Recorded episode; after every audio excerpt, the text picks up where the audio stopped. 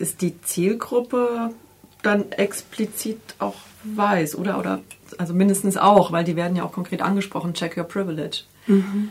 Und also es stellt sich ja immer die Frage bei solchen Veranstaltungen, wer kommt da? Kommen die, die es eigentlich was anginge und die das Problem haben, sage ich jetzt mal so salopp? Oder kommen die, die eh sich die ganze Zeit schon damit beschäftigen und eh schon total aware sind? Und das ist ja häufig bei so bei solchen Themen das Problem. Wie geht ihr damit um? Wie geht ihr da ran? Wie, wie bekommt ihr die Zielgruppe ins E-Werk? Also wie der Titel schon sagt, ich denke, es adressiert sich ganz bewusst an weiß positionierte Menschen und ähm, gleichzeitig soll es aber eben auch einen Raum schaffen, dass weiß positionierte Menschen und BPOC gemeinschaftlich kritisch über das Weißsein reflektieren. Also dass, dass das eben das Ziel ist, weil wir leben zusammen und da eben diesen gemeinsamen Denkraum zu halten, wo äh, weiße Menschen sich mal in den Blick nehmen und zwar aus einer anderen Perspektive und das finde ich wichtig und ähm, wenn wir jetzt schon von Zielgruppen sprechen, was ich grundsätzlich immer ein schwieriges Wort finde, würde es schon darum gehen, Menschen mit unterschiedlichen Perspektiven und unterschiedlichen Positionierungen zusammen zu haben, um gemeinsam zu sprechen. Aber klar, jetzt, wenn man das Audience Development für, äh, für das Programm anguckt, versuchen wir schon ganz stark, äh, weiße Menschen einzuladen, die in einem Kontext arbeiten, wo sie mit BPOC arbeiten und das wahrscheinlich auch in Machtgefällen, sage ich jetzt mal, um sich da ihrer Perspektive bewusst zu werden. Aber was denkst du mit, mit Zielgruppenadressierung? Ist auch immer so eine Frage, was will man? Ähm ja, also ich, ja, ich glaube, dass es total wichtig ist, Weiße zu erreichen und gerade in den Positionen. Also ähm, wir hatten es eben vorher schon mal von Schule und werden da auch noch mal drauf zu sprechen kommen das finde ich einen ganz, ganz wichtigen Kontext und ich glaube, das findet ganz wenig statt. Und gleichzeitig kann ich nur aus eigener Erfahrung sagen, es ist so wahnsinnig schwierig, über Weißwein zu sprechen, was du auch gerade schon gesagt hast. Ähm, so, dass es für uns als People of Color oder Schwarze oft so ist, dass wir uns gut überlegen, wo wir hingehen, was wir sagen. Ähm, ja, und ob wir momentan die Energie haben, diese, diese Abwehr auszuhalten oder nicht. Und deshalb war ich gerade auch so ein bisschen zögerlich und habe gedacht, hm, es sollen viele Weiße angesprochen werden und gleichzeitig muss es natürlich auch ein Dialog sein. Ähm, wir, also wir können auch die Räume nicht schon wieder irgendwie nur Weißen überlassen. Es muss schon auch klar sein, dass wir ähm, mitsprechen, dass wir gehört werden. Aber das ist manchmal so, so schwierig, diese Balance, dieses ähm, wir wollen gehört werden und wir wollen vor allen Dingen nicht bewertet werden, sondern erstmal so gesehen werden in dem, was wir sagen. Und ähm, das gehört ja auch oft schon zur Abgabe von Privilegien, einfach mal zuzuhören. Und ich hoffe, dass, also beim letzten Mal, da bin ich leider nicht reingekommen, da war es so voll. Das, das war so unglaublich voll, dass ich echt dachte, oh schade. Aber dafür war mein Mann da äh, am Sonntag. Und äh, er hat erzählt, es war sehr schön, dass wir viele waren. Ähm, fand ich super. Mhm. Welche Abwehrhaltung oder Reaktionen kommen denn da beispielsweise? Oder habt ihr schon erfahren? Oh, es ist ganz unterschiedlich. Also ähm, es kommt auch immer ein bisschen darauf an, in welchem Kontext man darüber spricht. Ähm, also in so, ich sag jetzt mal so Alltag hat man eher sowas von, naja, ich meine, aber es ist doch, jetzt müssen wir jetzt doch nicht sprechen oder ist doch total egal, ob weiß oder schwarz. Ähm, sowas eher. Oder ich sehe das ja gar nicht. Also, ich sehe gar nicht, dass du schwarz bist. Solche Dinge. Oder wenn man dann auf die typischen Fragen eingeht und sagt, ähm, ich möchte nicht gefragt werden, woher ich komme, weil ich da auch nicht weiß, was ich sagen soll.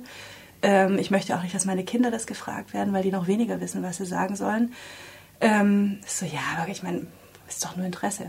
Also, ne, das ist, das ist so der Alltag.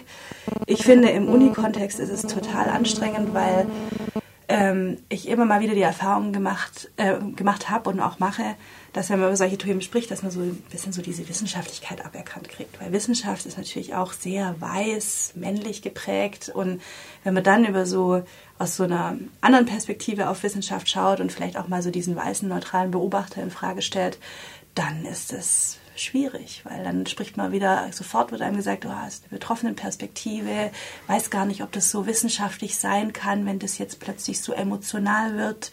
Und ähm, das, das finde ich wahnsinnig anstrengend und merke. Was bedeutet denn für euch persönlich jeweils äh, der Diskurs Critical Whiteness? Also was, was heißt das für euch ganz persönlich, dieser Ansatz? Für mich war das ähm, nach, naja, so 20 Jahren oder 25 Jahren in einer weißen Mehrheitsgesellschaft zu leben, ähm, war das so wie so nach, nach Hause kommen, so zu verstehen, aha, also alles, was ich da so empfinde, dafür gibt es Worte, da haben Leute sich Gedanken gemacht und äh, ich, ich kann mich jetzt damit beschäftigen und merke, das spricht mir alles so sehr aus der Seele. Also mich hat selten was so arg angesprochen wie eben dieses Nachdenken oder das Infragestellen dieser unhinterfragten weißen Normen. Und das hat mir, also das war für mich, du hattest das vorher auch ein bisschen so gesagt, ähm, das war für mich so tief und einschneidend, dass es mich eben jetzt auch nicht mehr loslässt und ich auch nicht mehr anders denken kann. Also es war für mich so ein bisschen so ein Hafen heimzukommen und zu sehen, ähm, es, meine Erfahrungen sind keine Einzelerfahrungen, sondern die sind zusammengefasst in einem großen Ganzen und im Grunde hat es genau damit zu tun, dass wir permanent irgendwie auf unser angebliches Anderssein angesprochen werden dürfen und Weißsein darf niemals thematisiert werden. Ja. Und Johanna, reflektierst du deine Privilegien als weiß gelesener Mensch anders? Also mir geht es ähnlich wie, wie Isabel. Das ist so die existenziellste Erfahrung, die ich in den letzten Jahren gemacht habe, die mich am meisten erschüttert hat und durcheinandergebracht und unsicher und wie so ein eiskaltes Wasser irgendwie, in das man eintaucht und wo man erstmal sich gar nicht mehr orientieren kann. Ähm, weil wenn man sich mit dieser, oder ich kann jetzt wirklich nur von mir sprechen, meine Auseinandersetzung mit meiner eigenen Positionierung in der Welt hat für mich unglaublich viel in Frage gestellt. Und zwar eigentlich die ganze Art, wie ich groß geworden bin, das, was ich für normal gehalten habe, ähm, welche Kinderbücher ich gelesen habe, wer meine Helden waren oder Heldinnen. Jetzt kommt schon eine Helden, wer meine mhm. Helden waren, weil ich bin in den 80er Jahren groß geworden. Und ähm, und da in mir selber irgendwie aufzuräumen, den Blick auf diese Welt, auf die Geschichte, auf meine, auf meine Positionierung äh, hin, hier als weiße Frau zu leben, was ich weiß und vor allem, was ich nicht weiß. Und das ist das, das, ist das was mich gerade einfach so total antreibt, ähm, in dem Feld zu gucken, was ich nicht weiß und was dieses Weltbild einfach diverser macht und mich damit natürlich auch mehr, oder was heißt ja, mich, äh, mein Weltbild, das Eurozentristische, das mir angetrichtert worden ist, ähm, in Frage zu stellen. Und meine, ja, meine große Aufgabe, die, die für mich da jetzt irgendwie rauswächst, ist auf der einen Seite, wie kann ich meine Kinder, wie kann ich denen was anderes anbieten, dass die nicht irgendwann ähm, als junge Erwachsene dranstehen und sich total angelogen vorkommen ähm, und denen was mitzugeben, was sie auf diese Welt vorbereitet oder diese Welt anders wahrnehmen zu lassen. Ähm, also konkret jetzt für die nächste Generation. Mit meinen Kindern meine ich natürlich eben die jungen Menschen, äh, mit denen ich zusammen bin und die ich beim Großwachsen begleiten kann, mal kurz, mal lang. Und auch meine eigenen Kinder. Und ähm, die, die zweite Frage, äh, wie ich mich mit BPOC verbünden kann, also wie ich unterstützen kann und meine Verantwortung wahrnehmen kann für dem, was, was mir durch das System einfach angeboten wurde, das zu teilen und ja, äh, ich, eine, eine Unterstützerin zu sein, so eine Verbündete zu sein, kritisch Gefeedback zu bekommen wenn ich wieder in so eine weiße Positionierung reinfalle, weil das ist, ich bin da ja so sozialisiert worden. Das ist ja ein täglicher Kampf irgendwie mit mir selber, mich permanent immer wieder anzuschauen und darauf einzugehen und gleichzeitig damit auch nicht zu viel Platz irgendwie einzunehmen. So, jetzt habe ich wieder sehr lang gesprochen. Ja, das eine ist ja check your privilege, also erstmal prüfen, reflektieren. Die andere Frage, was folgt daraus? Also ich muss sie auch abgeben und wie, wie geht das? Oder hast du da dann auch schon aktiv das versucht, wie auch immer das aussieht, also gehandelt? Das finde ich eine schwierige Frage. Ähm, jeder Mensch ist ja anders. Und bei mir funktioniert ganz viel immer erstmal im Kopf. Also sozusagen die Welt anders zu sehen durch ein anderes Wissen. Und das ist gerade irgendwie mein Weg, dieses Wissen maximal zu, zu verbreiten und Plattformen äh, zu bauen, um viele Menschen zu erreichen. Vielleicht muss man es auch nicht aktiv abgeben, sondern auch wirklich genommen bekommen. Also ich glaube, dieser Akt des Abgebens hat ja dann auch wiederum so was Erhabenes und Gönnerinhaftes. Ach, ich gebe dir jetzt mal mein Privileg ab, sei bitte dankbar. Also ne, das ist ja ganz schwer. Was soll da eigentlich passieren? Also sollen sich Leute ihre Rechte erkämpfen und nehmen? Meine, es gibt ja auch genug andere Kämpfe und Stichwort Intersektionalität. Ne? Wir sind alle Frauen, das heißt, wir haben auf der Ebene ja auch permanent zu kämpfen und warten wir drauf, bis wir die Rechte beko geschenkt bekommen oder erkämpfen wir sie uns? Also das ist ja auch Frage, wie gehen wir damit um?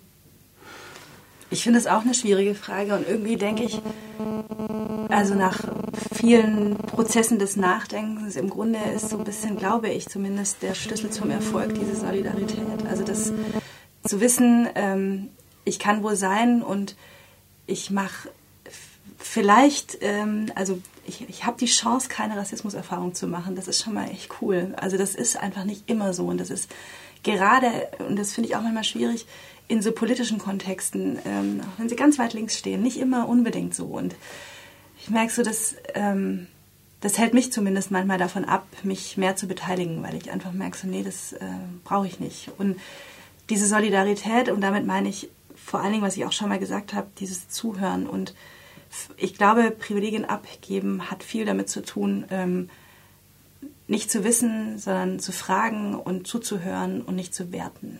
Und das, also das kann ich jetzt auch nur aus meiner persönlichen Perspektive sagen, das würde mir schon arg helfen. Ähm, in dem gesehen zu werden, was ich sage und was ich bin oder was ich irgendwie empfinde, ohne dass ich danach das Gefühl habe, ähm, dass dann nochmal so ein Aber, ich weiß es, kommt.